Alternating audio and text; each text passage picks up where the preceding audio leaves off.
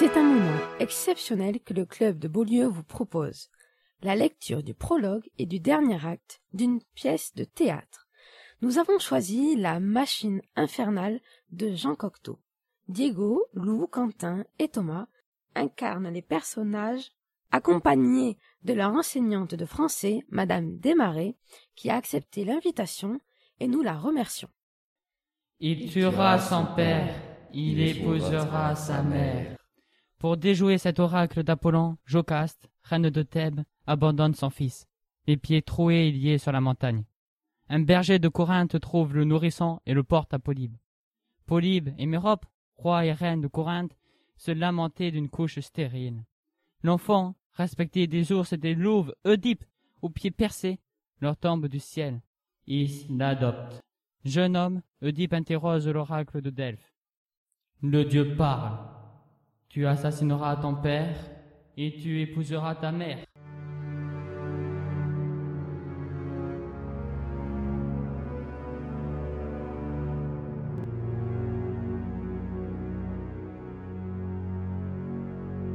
Donc il faut fuir Polybe.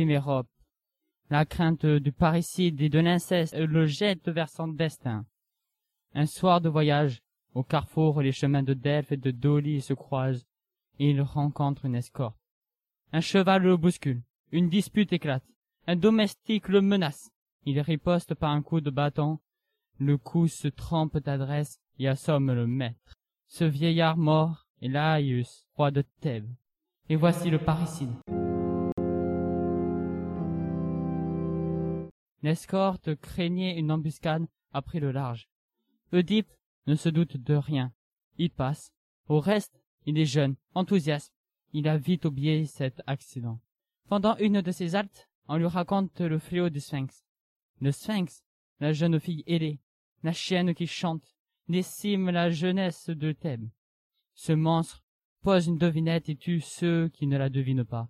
La reine Jocaste, veuve de Laïus, offre sa main et sa couronne au vainqueur du sphinx. Comme s'élança le jeune Siegfried, Oedipe se hâte. La curiosité, l'ambition le dévorent. La rencontre a lieu. De quelle nature cette rencontre? Mystère. Toujours est-il que le jeune Oedipe entre à Thèbes en vainqueur et qu'il épouse la reine. Et voilà l'inceste.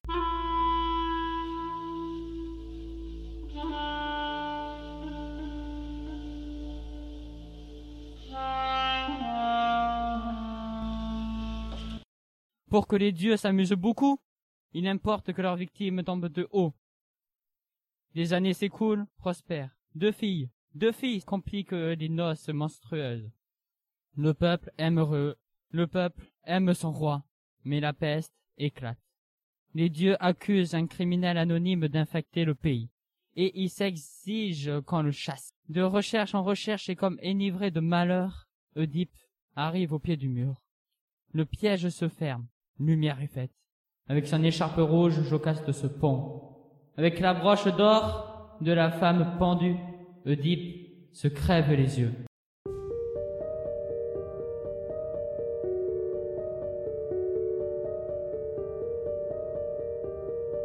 Regarde, spectateur. Remonté à bloc, de telle sorte que le ressort se déroule avec lenteur tout le long d'une vie humaine. Une des plus parfaites machines construites par les dieux infernaux pour l'anéantissement mathématique d'un mortel.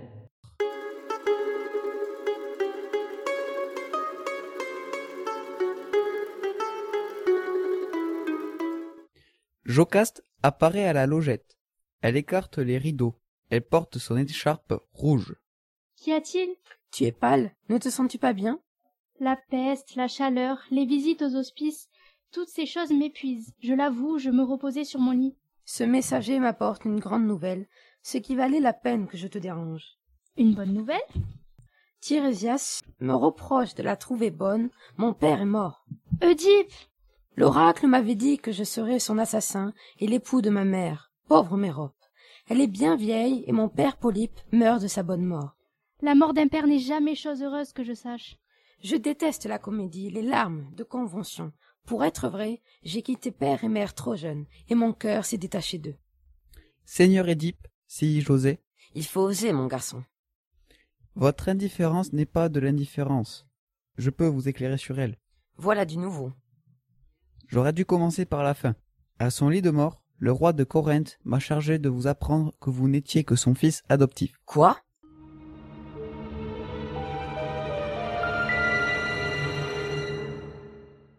Mon père, un berger de Polybe, vous trouva jadis sur une colline exposée aux bêtes féroces. Il était pauvre. Il porta sa trouvaille à la reine qui pleurait de ne pas avoir d'enfant. C'est ce qui me vaut l'honneur de cette mission extraordinaire à la cour de Thèbes. Ce jeune homme doit être épuisé par sa course, et il a traversé notre ville pleine de miasmes impurs. Ne vaudrait-il pas mieux qu'il se rafraîchisse, qu'il se repose, et vous l'interrogeriez après Vous voulez que le supplice dure, Tirésias. Vous croyez que mon univers s'écroule. Vous me connaissez mal. Ne vous réjouissez pas trop vite. Peut-être suis-je heureux, moi, d'être un fils de la chance. Je vous mettais en garde contre votre habitude néfaste d'interroger, de savoir, de comprendre tout. Parbleu. Que je sois fils de muse ou d'un cheminot, j'interrogerai sans crainte, je saurai les choses. Oedipe, mon amour, il a raison. Tu t'exaltes, tu t'exaltes. Tu crois tout ce qu'on te raconte, et après. Par exemple, c'est un comble. Je crois s'embrancher les coups les plus rudes, et chacun se ligue pour que j'en reste là et que je ne cherche pas à connaître mes origines. Personne ne se ligue, mon chéri. Mais je te connais. Tu te trompes, Jocaste. On ne me connaît plus, ni toi, ni moi, ni personne. Au messager. Ne tremble pas, petit. Parle, parle encore. Je ne sais rien d'autre, seigneur Oedipe. Sinon, que mon père vous délia presque mort, pendu par vos pieds, blessé à une courte branche. Les voilà donc, ces belles cicatrices. Oedipe, Oedipe, remonte. On croirait que tu aimes fouiller tes plaies avec un couteau. Voilà donc, mélange. Mon histoire de chasse, fausse, comme tant d'autres. Eh bien, ma foi, il se peut que je sois né d'un dieu sylvestre ou d'une dryade, et nourri par des loups. Ne vous réjouissez pas trop vite, Tirésias. Vous êtes injuste. Oh, reste, je n'ai pas tué Polybe, mais j'y songe, j'ai tué un homme. Toi? Moi. Oh, rassurez-vous, c'était accidentel et pure malchance. Oui, j'ai tué Devin, mais le parricide, il faut y renoncer d'office. Pendant une rixe, avec des serviteurs, j'ai tué un vieillard qui voyageait, au carrefour de Dolly et de Delphes. Au carrefour de Dolly et de Delphes? Elle disparaît comme on se noie. Voilà de quoi fabriquer une magnifique catastrophe. Ce voyageur devait être mon père. Ciel, mon père. C'est l'inceste. Serait moins commode, messieurs. Qu'en penses-tu, Jocaste Il se retourne et voit que Jocaste a disparu. Parfait. Dix-sept années de bonheur, deux reines sans tache, deux fils, deux filles. Et il suffit que cette noble dame apprenne que je suis l'inconnu. Qu'elle aima d'abord, pour me tourner le dos. Quelle boude Quelle boude Je resterai donc tête à tête avec mon destin. Ta femme est malade, Oedipe. La peste nous démoralise tous. Les dieux punissent la ville et veulent une victime. Un monstre se cache parmi nous. Ils exigent qu'on le découvre et qu'on le chasse. Chaque jour, la police échoue et les cadavres encombrent nos rues. Tu rendu compte des efforts que tu exiges de Jocaste Tu rendu compte que tu es un homme et qu'elle est une femme, une femme âgée, une, une mère inquiète de la contagion. Avant de reprocher à Jocaste un geste d'humeur, tu pourrais lui trouver des excuses. Je te sens venir, beau-frère, la victime idéale, le monstre qui se cache. De coïncidence en coïncidence. Ce serait du beau travail, avec l'aide des prêtres et de la police, d'arriver à embrouiller le peuple de Thèbes et à lui laisser croire que c'est moi. Vous êtes absurde. Je vous crois capable du pire, mon ami. Mais Jocaste, c'est autre chose. Son attitude m'étonne. Il appelle. Jocaste, Jocaste, où es-tu? Ses nerfs semblaient à bout. Elle se repose. Laissez-la tranquille. Je vais. Il se rapproche du jeune garde. Au fait, au fait.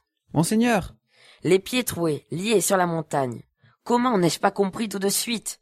Et moi qui me demandais pourquoi Jocaste. Il est dur de renoncer aux énigmes, messieurs. Je n'étais pas un fils de dryade. Je vous présente le fils d'une lingère, un enfant du peuple, un produit de chez vous. Quel est ce conte? Pauvre, pauvre Jocaste. Sans le savoir, je lui ai dit un jour ce que je pensais de ma mère. Je comprends tout maintenant. Elle doit être terrifiée, désespérée. Bref, attendez-moi. Il est capital que je l'interroge. Que rien ne reste dans l'ombre. Que cette mauvaise farce prenne fin. Il sort par la porte du milieu. Aussitôt, Créon se dépêche d'aller au messager, de l'entraîner et de le faire disparaître par la gauche. Il est fou. Quelle est cette histoire? Ne bougez pas. Un oracle arrive du fond des siècles. La foudre vise cet homme, et je vous demande, Créon, de laisser la foudre suivre ses caprices, d'attendre immobile, de ne vous mêler de rien. Tout à coup, on voit Oedipe à la logette, déraciné, décomposé, appuyé d'une main contre la muraille. Vous me l'avez tué. Tué?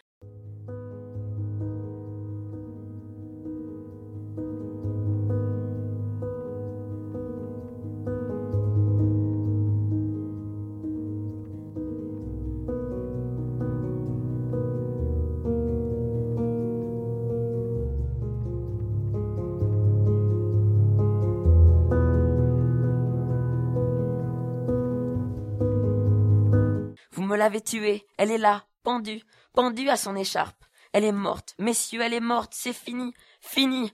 Morte? Je monte. Restez. Le prêtre vous l'ordonne. C'est inhumain.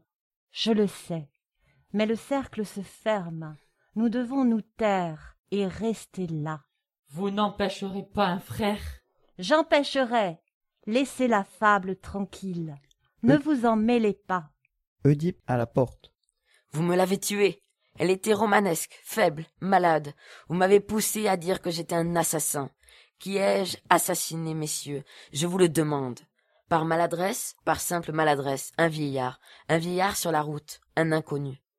Édith, vous avez assassiné par maladresse l'époux de Jocaste, le roi Laïus.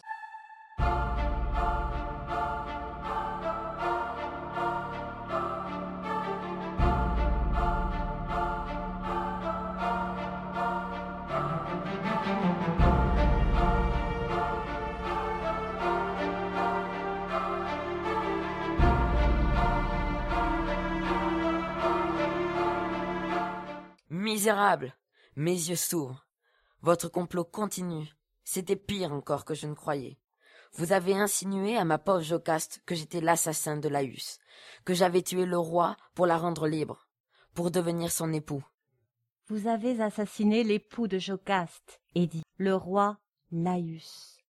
Je le savais de longue date, et vous mentez.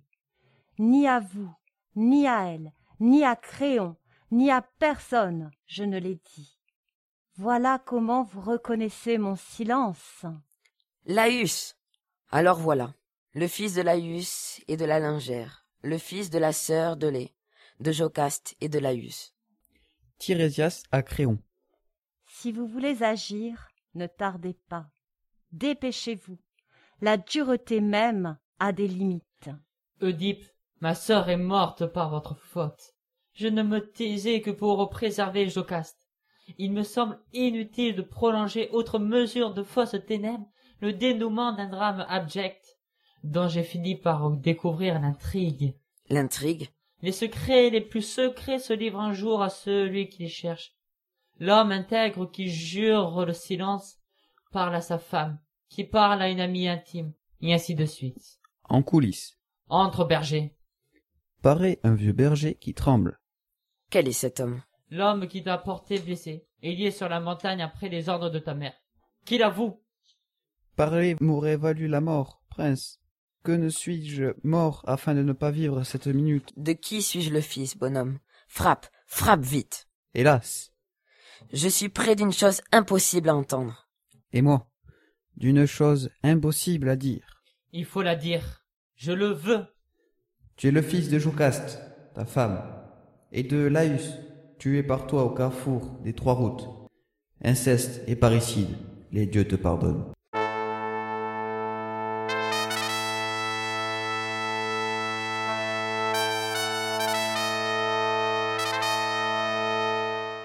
J'ai tué celui qu'il ne fallait pas. J'ai épousé celle qu'il ne fallait pas. J'ai perpétué ce qu'il ne fallait pas. Lumière est faite. Et il sort. Créon chasse le berger. De quelle lingère? De quelle sœur de lait parlait-il? Les femmes ne peuvent garder le silence. Jocaste a dû mettre son crime sur le compte d'une de ses servantes pour tâter le terrain. Il lui tient le bras et écoute la tête penchée. Rumeur sinistre, la petite Antigone, les cheveux épars, apparaît à la logette. Mon oncle, Tirésias, montez vite, vite, c'est épouvantable. J'ai entendu crier dans la chambre. Petite mère ne bouge plus. Elle est tombée tout de son long et petit père se roule sur elle, et il se donne des coups dans les yeux avec sa grosse broche en or. Il y a du sang partout. J'ai peur, j'ai trop peur. Montez, montez vite. Elle rentre. Cette fois, personne ne m'empêchera. Si, je vous empêcherai. Je vous le dis. Créon, un chef-d'œuvre d'horreur s'achève. Pas un mot, pas un geste. Il serait malhonnête de poser une seule ombre de nous. C'est de la pure folie. C'est la pure sagesse. Vous devez admettre. Impossible. Du reste, le pouvoir retombe entre mes mains. Au moment où s'étant dégagé, il s'élance, la porte s'ouvre. Oedipe aveugle apparaît. Antigone s'accroche à sa robe.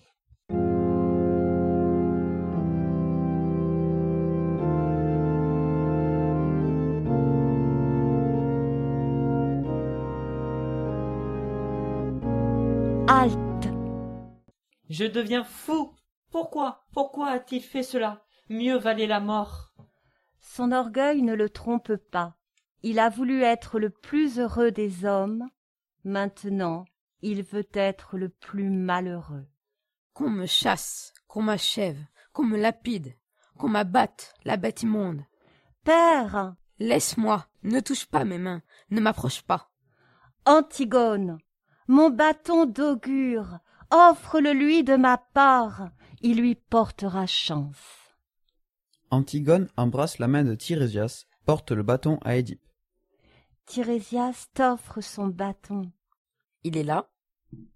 J'accepte. Tirésias, j'accepte. Souvenez-vous, il y a dix-huit ans, j'ai vu dans vos yeux que je deviendrais aveugle, et je n'ai pas su comprendre. J'y vois clair, Tirésias. Mais je souffre, j'ai mal, la journée sera rude. Il est impossible qu'on le laisse traverser la ville. Ce serait un scandale épouvantable. Une ville de peste. Et puis, vous savez, ils voyaient le roi qu'Oedipe voulait être. Ils ne verront pas celui qu'il est. Vous prétendez qu'il deviendra invisible parce qu'il est aveugle? Presque. Eh bien, j'en ai assez de vos devinettes et de vos symboles. J'ai ma tête sur mes épaules, moi et les pieds sur terre. Je vais donner des ordres. Votre police est bien faite, Créon. Mais où cet homme se trouve, elle n'aurait plus le moindre pouvoir. Je... Tirésias l'empoigne par le bras et lui met la main sur la bouche, car Jocaste paraît dans la porte. Jocaste morte, blanche, belle, les yeux clos, sa longue écharpe enroulée autour du cou. Jocaste, toi, toi vivante. Non, Oedipe, je suis morte. Tu me vois parce que tu es aveugle. Les autres ne peuvent plus me voir. Tirésias est aveugle. Peut-être me voit-il un peu, mais il m'aime, il ne dira rien. Femme, ne me touche pas. Ta femme est morte rendue, Oedipe. Je suis ta mère. C'est ta mère qui vient à ton aide. Comment ferais-tu rien que pour descendre seul cet escalier, mon pauvre petit? Ma mère, Oui, mon enfant, mon petit enfant. Les choses qui paraissent abominables aux humains, si tu savais de l'endroit où j'habite, si tu savais comme elles ont peu d'importance. je suis encore sur la terre. À peine. Il parle avec des fantômes. Il a le délire, la fièvre. Je n'autoriserai pas cette petite. Ils sont sous bonne garde. Antigone, Antigone, je t'appelle. Je ne veux pas rester chez mon oncle. Je ne veux pas, je ne veux pas rester à la maison. Petit père, petit père, ne me quitte pas. Je te conduirai, je te dirigerai. Nature ingrate. Impossible, Antigone. Tu dois être sage. Je ne veux pas t'emmener. Si, si. Tu abandonnerais Ismène? Elle doit rester auprès d'Éthéocle et de Polynice. Emmène-moi, je t'en supplie, je t'en supplie. Ne me laisse pas seule, ne me laisse pas chez mon oncle, ne me laisse pas à la maison. La petite est si fière, elle s'imagine être ton guide. Il faut lui laisser croire. Emmène-la, je me charge de tout. Oh, Il porte sa main à sa tête. Tu as mal? Oui, dans la tête et dans la nuque, et dans les bras, c'est atroce. Je te pincerai à la fontaine. Mère, Crois-tu? Cette méchante écharpe et cette affreuse broche l'avais-je assez prédit? C'est impossible. Je ne laisserai pas un fou sortir en liberté avec Antigone. J'ai le devoir. Le devoir. Ils ne t'appartiennent plus. Ils ne relèvent plus de ta puissance. Et à qui appartiendrait-il? Au peuple, aux poètes, au cœur pur. En route Empoigne ma robe solidement. N'aie pas peur. Ils se mettent en route. Viens, petit père, partons vite. Où commencent les marches? Il, y a encore toute, la plateforme. Ils disparaissent. On entend Jocaste et Antigone parler exactement ensemble. Attention Compte les marches. Un, deux, trois, quatre, cinq. Et en admettant qu'ils sortent de la ville, qui s'en chargera? Qui les recueillera? La gloire. Dites plutôt le déshonneur, la honte. Qui sait? Rideau.